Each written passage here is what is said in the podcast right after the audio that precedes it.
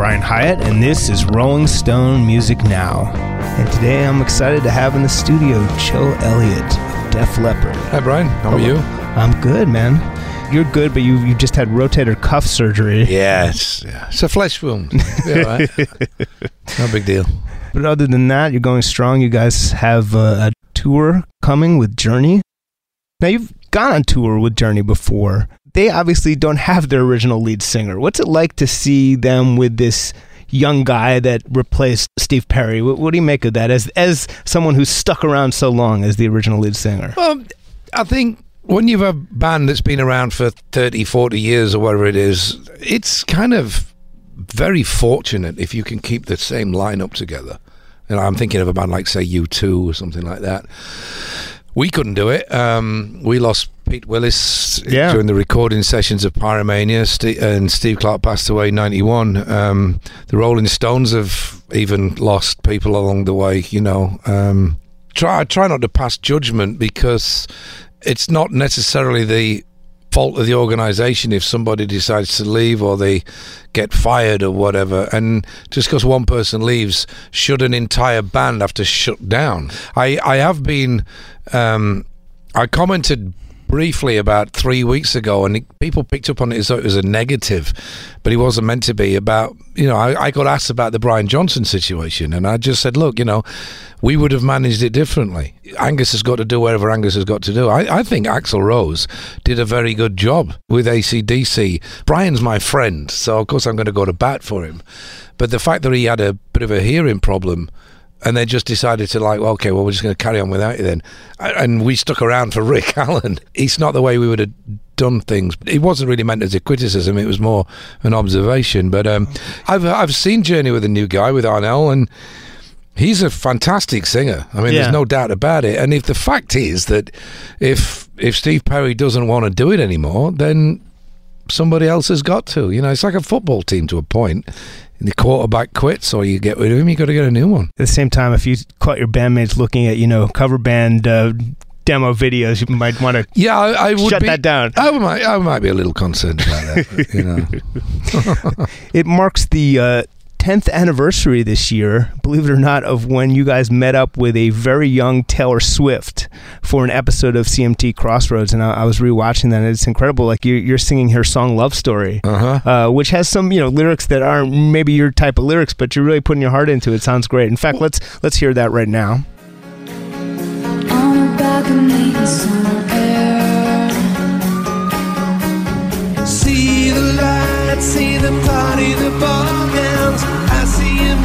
your way through the crowd and say hello. Little did I know. But what are your memories of that session 10 years ago, and what signs did you see that this young woman was going to basically conquer the world? Well, she was already pretty big. Yeah. Um, so you know, the conquering the world was something that was either going to happen or wasn't. And and in fairness, she's she really did go out full full bore and like conquer the world. And and good luck to her for doing that. You know. Um, but the whole thing came together because somebody walked into our dressing room with a laptop and facing outwards, if you like, showing us, "Have you read this?" And we went, read what? You know, I couldn't see what it was. And it's like, uh, it's Taylor Swift. She's doing this interview, and she said there was only one band that she would ever do a show like Crossroads with, and it was Def Leppard. And we went, wow. I said, well, okay, get in touch with her, see what she thinks, you know. And lo and behold, a couple of months go by, and all of a sudden we're, we're doing this show, you know. And after that, it's like, well, this is interesting because we've always been that, you know, put noses at a joint kind of band. I love the idea of doing something that's going to either piss people off or they go, good for you for doing something different. Because you're going to do collaborations. I don't see the point in us doing a song with Bon Jovi.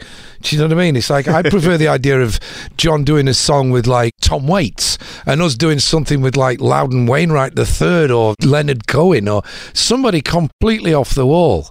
Elvis Costello and Motorhead. Can you imagine what that would sound like? You know, I, I wish. Yeah, that'd be awesome. Yeah. so it's like the fact that we got, you know, we got hooked in with Taylor was great. You know, she was 17 years old. We were more than willing to do this. We got a new record just out. It was a bit of fun. It was a four day project. It was two days of rehearsals, two shows, and everybody did their homework at home. So we turned up knowing all the chords, knowing all the lyrics, and um, there weren't really any difficulties. There was a couple of moments where we sat down, me and Taylor sat down. She says, "I can't sing that line because it was a bit too risque and sugar and stuff like that." So we just we'd swap things around.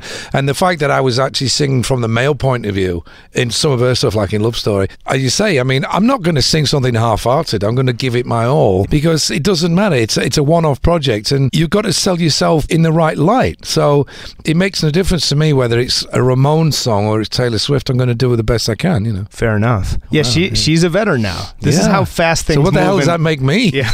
God Almighty. a legend, maybe. I don't know. So we sometimes do a thing on this show. Uh, we're calling it Rock Stars React, where we play something very current from the pop charts and and get your thoughts, if you don't mind. Uh, we want to play a song by Drake called "God's Plan" that literally just came out, and just what you think, if you don't mind. I've been moving calm, don't start no trouble with me. Trying to keep it peaceful is a struggle for me. Don't pull up at 6 a.m. to cuddle with me. You know how I like it when you loving on me. I don't wanna die for them to miss me. Yes, I see the things that they wishing on me.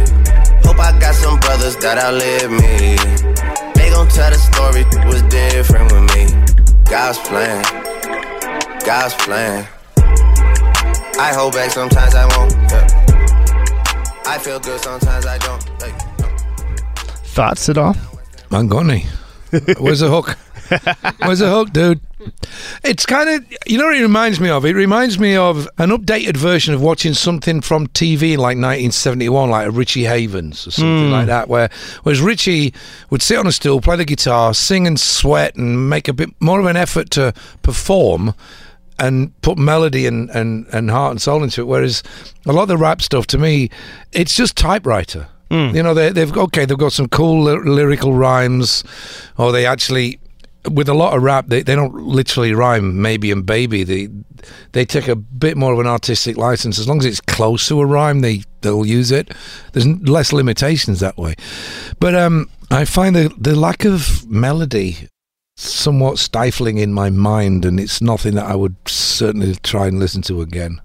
At the same time, during Hysteria, and you know, we were going to get to it, but Pour Some Sugar on Me was in some ways directly influenced by the rap at the time, Yeah, but it? listen to the difference between that and the Drake song. Mm. You know, it was more a case of like the attitude that came out of people like the Beastie Boys and Run DMC was way more rock than that will ever be. The fact is that it had meter and it had bounce and it had melody and it had drive. And, you know, when you hear things like, um, you got to fight for your right to party. In many respects, it's just like a poor man's ACDC. And you got Run DMC, who they hook up with Aerosmith and basically sounded like a black Aerosmith, if you like. You know, it was, the meter was literally lifted straight off Steven Tyler. So did Steven Tyler invent rap? Debbie Harry was doing it before rap became really popular.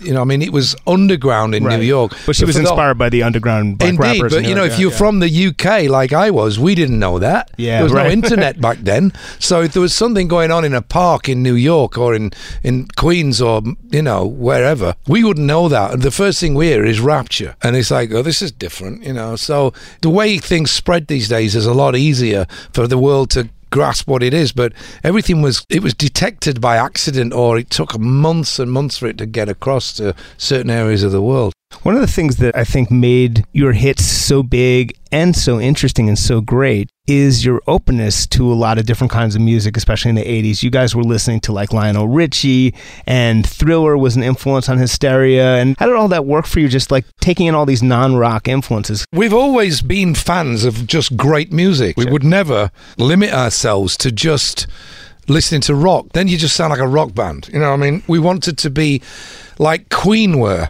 Whereas, like you can say with Queen, they were a rock band with a bit of vaudeville and a little bit of operatic thrown in, but it was still essentially rock. We as as individuals and, and as a collective would readily admit in front of the entire world to being fans of everything from the Ramones and the Pistols and the Clash of that kind of you know aggressive less musicianship kind of rock to fans of like Utopia uh, Queen Steely Dan and the more musician type of rock and then people like Peter Gabriel Kate Bush Tom Waits, uh, Lionel Richie, Michael Jackson, just because they made great records. Good enough for Eddie Van Halen to play on. If it's a great song, you just go, that's a great song. You know, I mean, we were in a discotheque in Amsterdam in 1986 when we heard State of Shock by Jagger and, and Jackson. And we saw how it didn't empty the dance floor, but it rocked. And that's pretty much inspired Excitable off Hysteria. Just the reaction of people, like, well, you know, you can mix it up. We didn't want to sound like Saxon. We didn't want to sound like Maiden. We didn't want to sound like Duran Duran. We didn't want to sound like Depeche Mode, but if you put the lot into a bucket, there is an interlink between any one of them bands. As much as Maiden might not agree, there's a there's a band from Sheffield called ABC, and their second album, they had this album called Beauty Stab, and in many respects, it's a very very good rock album, but it's ABC. There's some big guitars on it, huge drums, great melodies. It's just a really good pop record. I thought that the Human League, another band from Sheffield, Martin Rushent was their producer, and they, when they did "Don't You Want Me, Baby," you could tell why it was a hit. You didn't have to like it, but you could tell why it was a hit. Same thing with like a band like Depeche Mode. I've listened to Depeche Mode for twenty odd years. They're a rock band without a guitar. They're everything about them. Their arrangements, the look. In fact, they bring, they did eventually bring guitar in, but even their keyboards were well. They were hardcore sounding, and they were playing like rock riffs on a keyboard. Nine Inch Nails, similar kind of thing. So, if it's a good song, it gets logged in our DNA in the plus department. And even if it, all we ever do is tell people we think it's great, not lift things from it, it, that's a good thing. But we've always been influenced by everything from pure pop to downright hardcore rock. Um, we would never want to be one or the other, but t- take the ingredients for sure. And that's how you make your own pie by stealing ingredients from other people's recipes. And, you know, sell 100 million records, probably. That was a nice accident.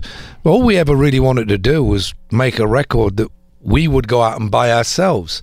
And we we were one of the few bands from that area that actually would readily admit to liking things that journalists and fans may question. Because a lot of people are scared to admit their influences in case it upsets the apple cart with their audience. Jonesy uh, from the Pistols, and how he likes, you know, John Lydon would be like going, "We hate bands like Boston and Journey and all this stuff," and he says, "I'd quietly be stood at the side of him like going, well, actually, I don't. I think they're really good, you know."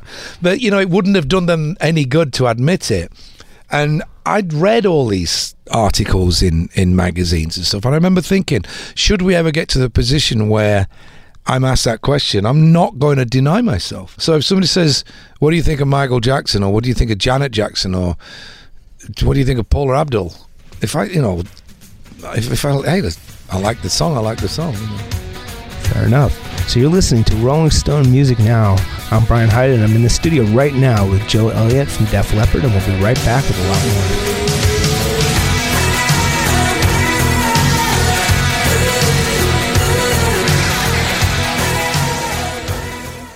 Wanted to talk a little bit about your live show. You're going on tour, as we mentioned, with Journey this year, and uh, you haven't decided on the set list. Imagine, God, no. God no. Is it how different do you imagine it's going to be from the the last set list that you went out with? Well, it's not going to be massively different because the thing about a, a, it's like Paul McCartney, you know, or the Rolling Stones. There are certain songs got to play them, and I hate saying you have to play them because it sounds like a kind of a negative. You want to play them. I've never understood the logic behind not wanting to play your hits because you're bored of it, thinking that your crowd are, um, or changing them up so that they're unrecognizable. You don't have the threshold to live with the fact that you've written this amazing song that you've now become bored with or something.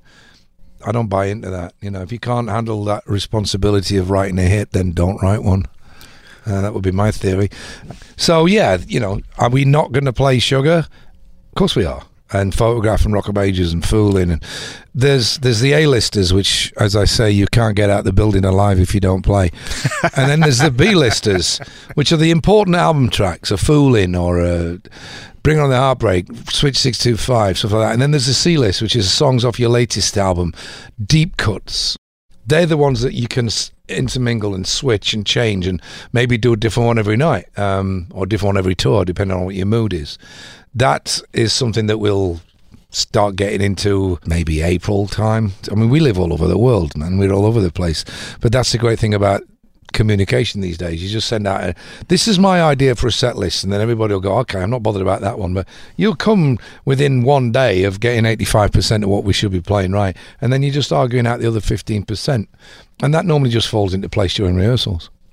I did have your your last set list, and uh, you know I wanted to talk about some of the songs from it. As as you said, many of them will return this time. But you've been starting off shows for a while with "Let's Go" from your most recent album. Yeah, well, because it's our most recent album, we always thought the best way to get a show off the road is playing a new song because most people are just excited to see the house lights go down. And as a fan of music that's been to thousands of shows, people are more likely to remember the end than the front. Even though you can have an incredible, spectacular intro, your hardcore fans are going to remember it. But anybody that's sitting in the back, because they, they know Sugar and Photograph, they're just waiting for those songs. So they're kind of like, you know, weekend warrior fans, if you like. Sure. They ain't going to really care what you open with.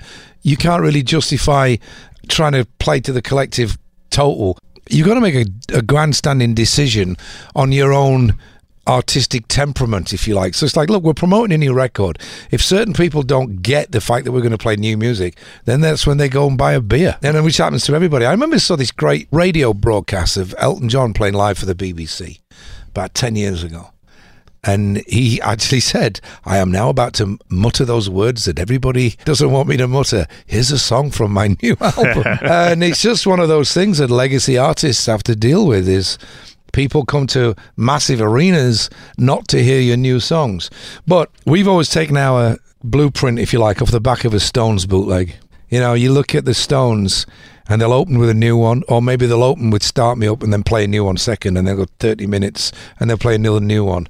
And then the thing in between is Jumping Jack Flash, Give Me Shelter, Carlos Got What You Want, new song. Hit, hit, hit, hit, hit, new song. And that's what we'll try and do on the last tour. We we opened it with Let's Go. I think we did Dangerous Fourth, and then we did Man Enough about middle set, just after Rock On, which is a kind of a down part of the set so that it can come back up again. It's all dynamic. And it's like, I think your audience will always indulge you three minutes of something they're not over familiar with, as long as you don't hit them with 23 minutes of it. Because that's when they really start to go, I didn't come here to hear this. I'll listen to it at home, and then when I get used to it, then I'll hear it live if it's a hit, you know. Second, you're playing "Animal" from Hysteria, Mm-hmm. um, and it's I think the single most difficult to record on on Hysteria. Oh, I don't know about that. It was, the- but it's the one that made went through the most metamorphosis. When we wrote the song, it had a completely different backing track, but the melody worked over the original backing track, and we put the song together, and. You know, we'd move on to work on other songs, and we'd come back to this one. And like a year into this project, in which we'd hmm. started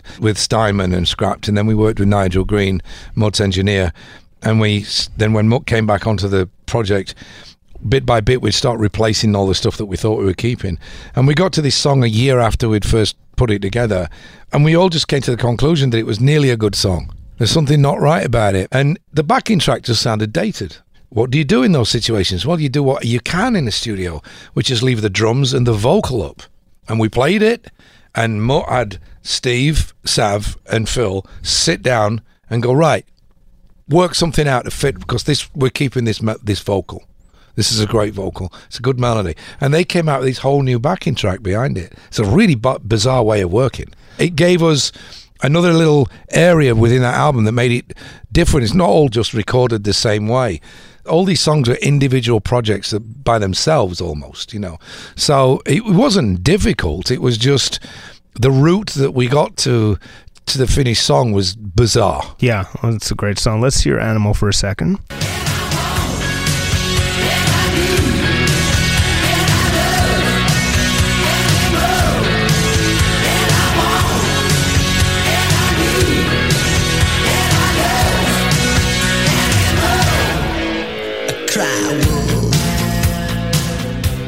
And now uh, the next song you, you were playing is uh, "Let It Go," which has uh, you know it's a great early vocal performance. How hard is it to match the young you on stage? Well, listen to the version I sang on live in Detroit, and it's not a million miles from the original um, because I've done it so many times that your throat gets into a shape. It's not like I don't know how this one works, or you can't quite get there. It's in a decent key for me, you know. Some of the songs are harder to sing than others. Let It Go is not particularly difficult.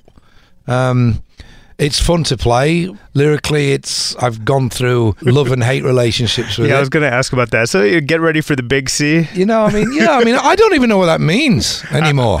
Because it didn't represent what it means now. We were 21 years old, maybe, when that song got written. I'm 58, you know, I mean, like, I'm a different person.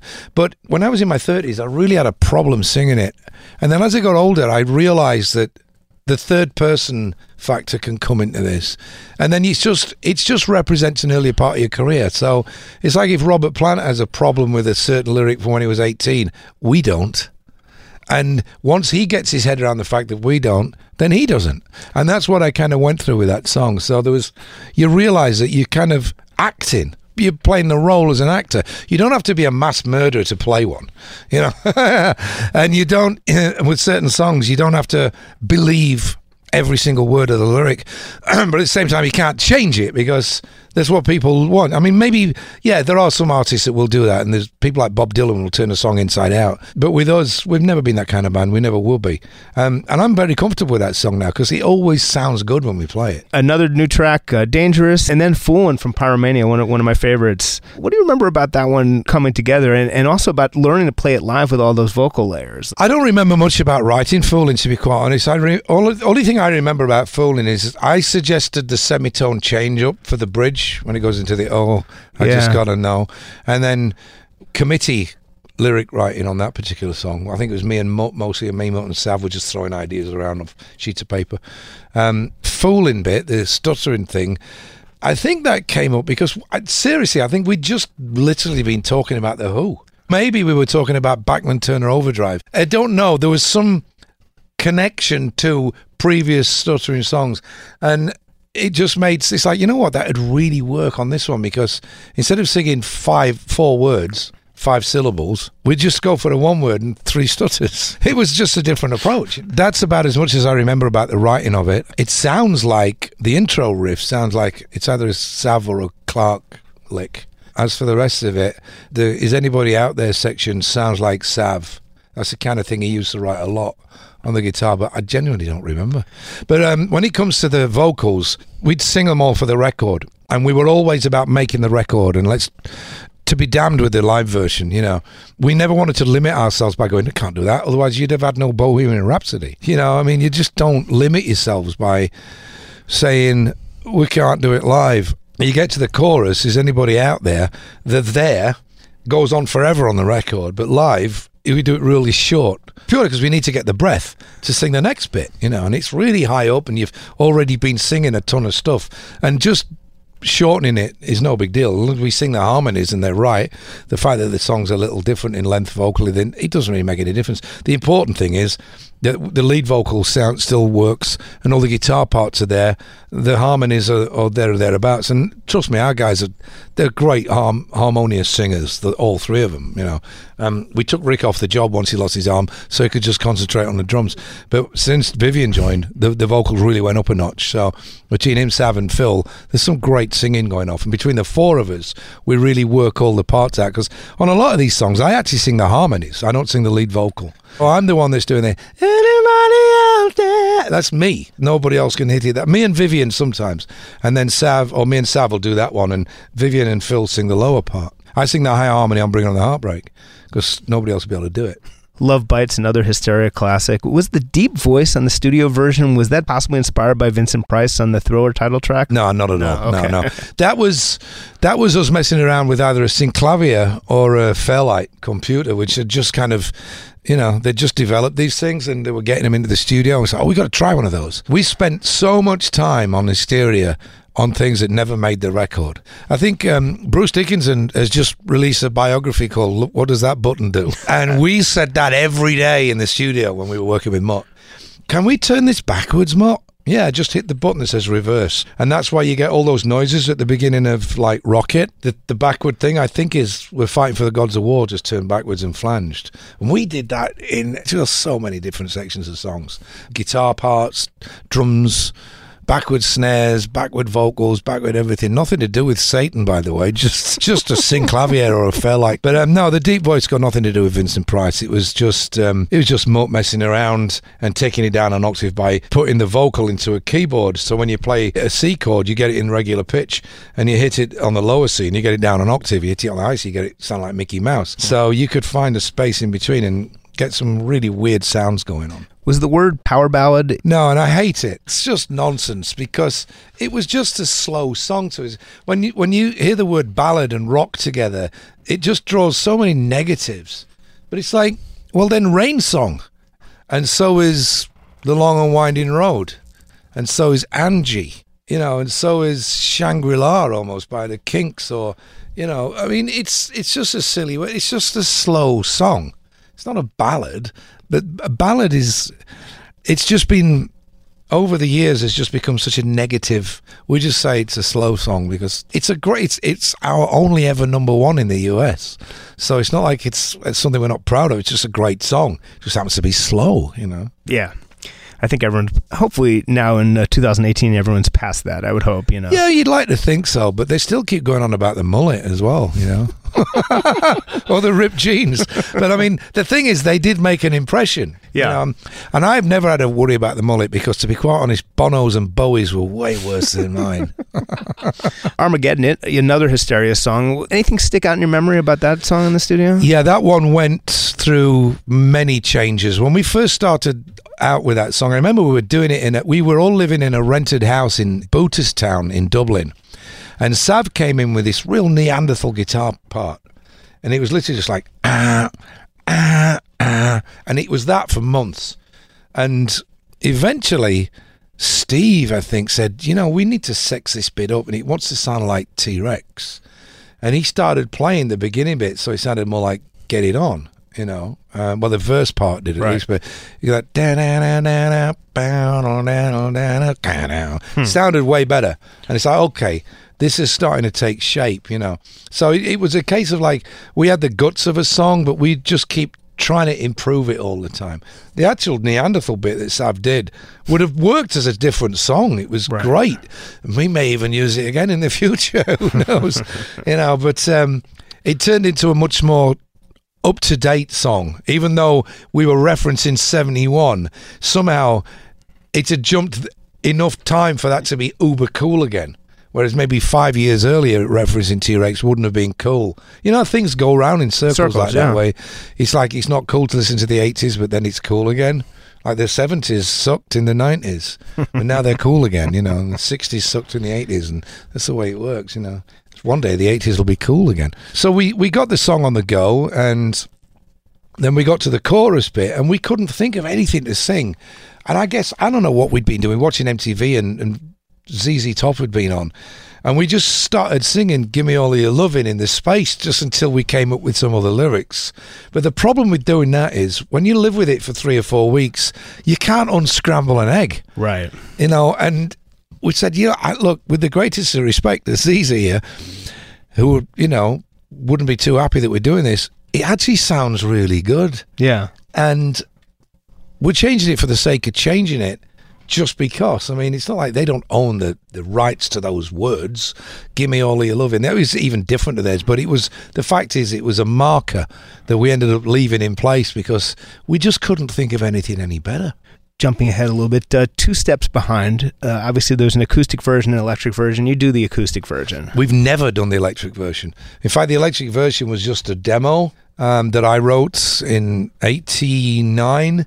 And when we came to doing the Euphoria album, we had so many s- slow songs. We had Love and Hate Collide, which came out eventually six years later on Vault.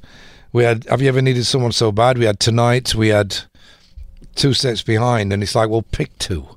And um, cut to finishing the album off, it was kind of fashionable in the day in 92 93 to release cd singles with three bonus tracks. And it's like well we just finished a 10 track record that you consider maybe there's six singles. So now we have to come up with 18 more songs. Okay so we went through the vaults and we found a few things. And um, first thing we did was record only after dark uh, as as a kind of a, a helping hand for Mick Ronson, who was going through cancer treatment and didn't have any money.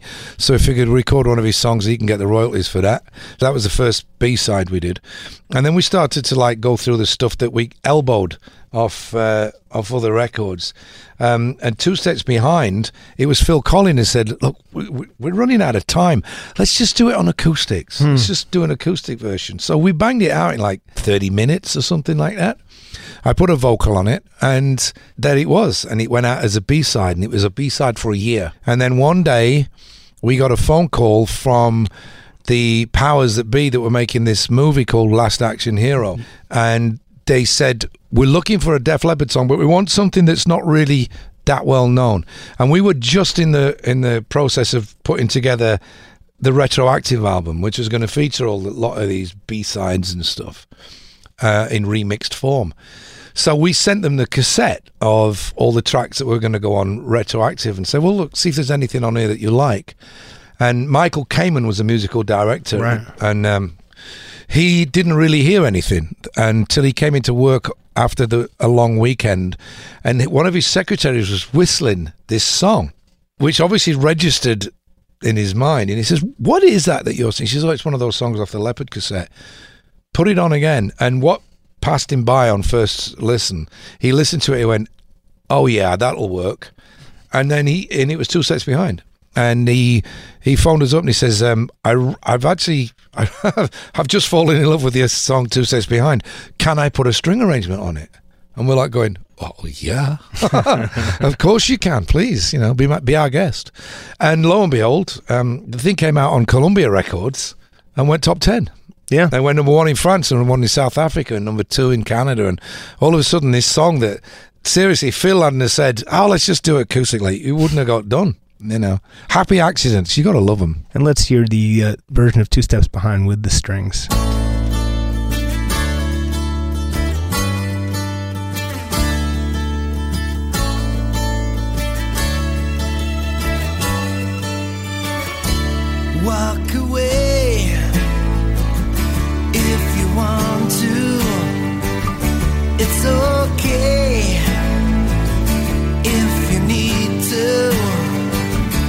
Can run, but you can never hide from the shadow that's creeping. And Rocket, we were talking about before. I mean, there's a lot of Mutt went crazy with studio effects in that one breakdown section. There's a lot of cool stuff going on in there. I think some of that he did without you guys knowing that it was going to be in this song, right? No, they all knew. It was, it was only me that did it. Ah, okay. Th- that was the mad thing. When you listen to Rocket, and after all the stories that we tell about Hysteria, you'd think that that whole middle section, which was like our version, uh, uh, it was our attempt at a 21st century version of Whole Lot of Love. It was the whole breakdown section, but instead of just orgasmic sounds and a hi hat pedal, we wanted it to be all this mad percussive stuff.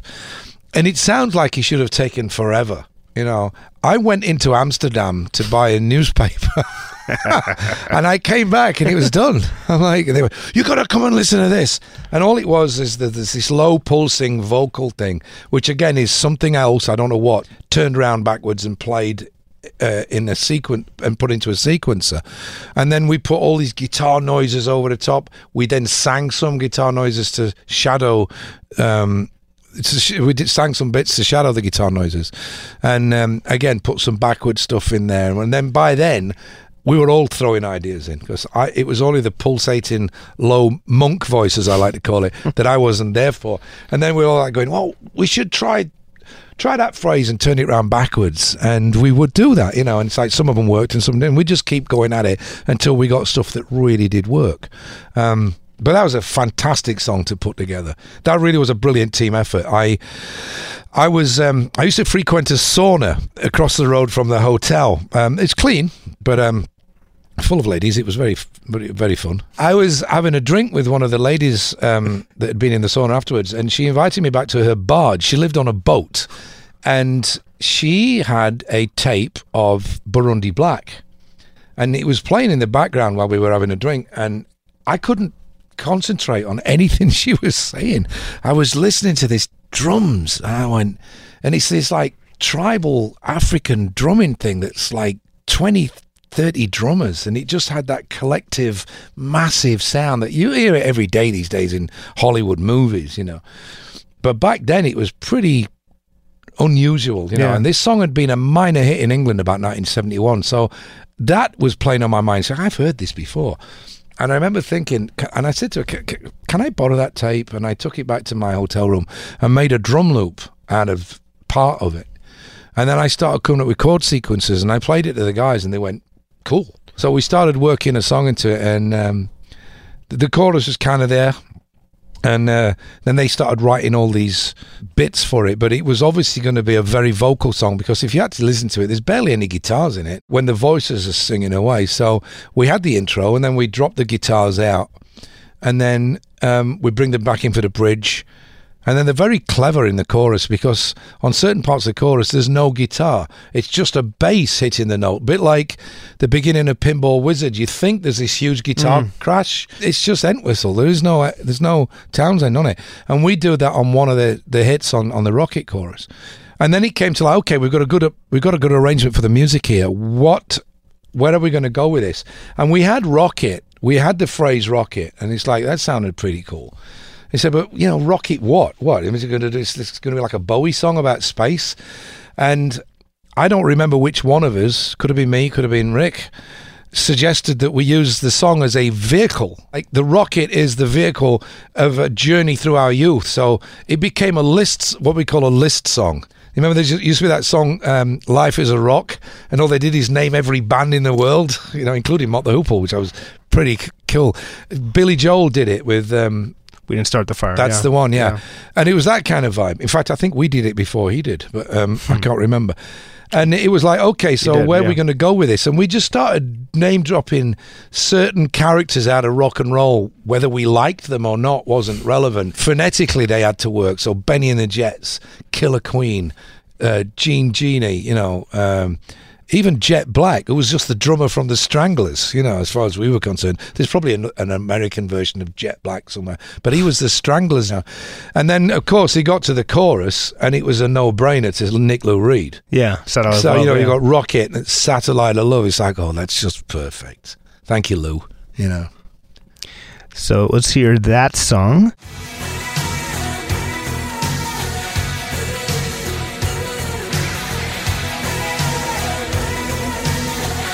Next up is Bringing on the Heartbreak. And what I was wondering about that is when a monster chorus like that, what's it like to have realized you just wrote a chorus that's so arena shaking and so unforgettable?